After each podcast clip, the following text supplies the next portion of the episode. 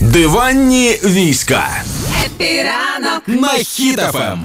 Ну нарешті наголосували, вже офіційно обрали переможця, а вірніше марку переможницю, яка наступною вийде колекційною від Укрпошти. Так. Нагадаю, що нещодавно дія запускала голосування за одну з п'яти марок.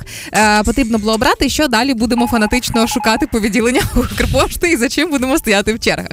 Е, так виявляється, що найбільше голосів, а саме 41% набрала марка, де трактор тягне танк. Це беззаперечний лідер. Відрив від другого місця фантастично величезний в рази.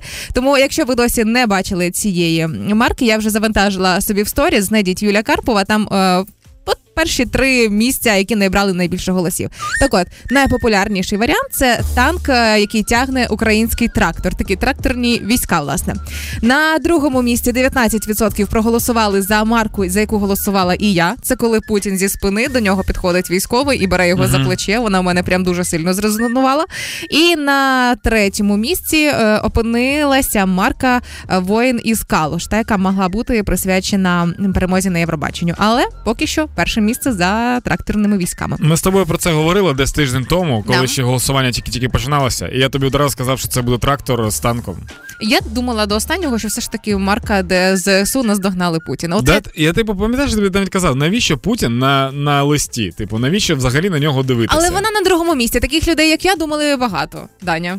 Тому е, тепер будемо готуватися стояти в чергах за марками із тракторними військами. А якщо у вас стоп! А якщо у вас досі немає колекційної марки з військовим кораблем, між іншим, ви можете отримати за невеличкий донат для людей на Бородянку. Да, точно забула про цей момент. Завтра вже будемо її розігрувати. Е, в інстаграмі там же Юля Карпова знайдете останній пост про розіграш цієї марки. Тому зовсім скоро на благодійність піде і вона. Happy ранку! Тіло ляже в ґрунт, допоможе ЗСУ. Happy ранок на Хіт FM.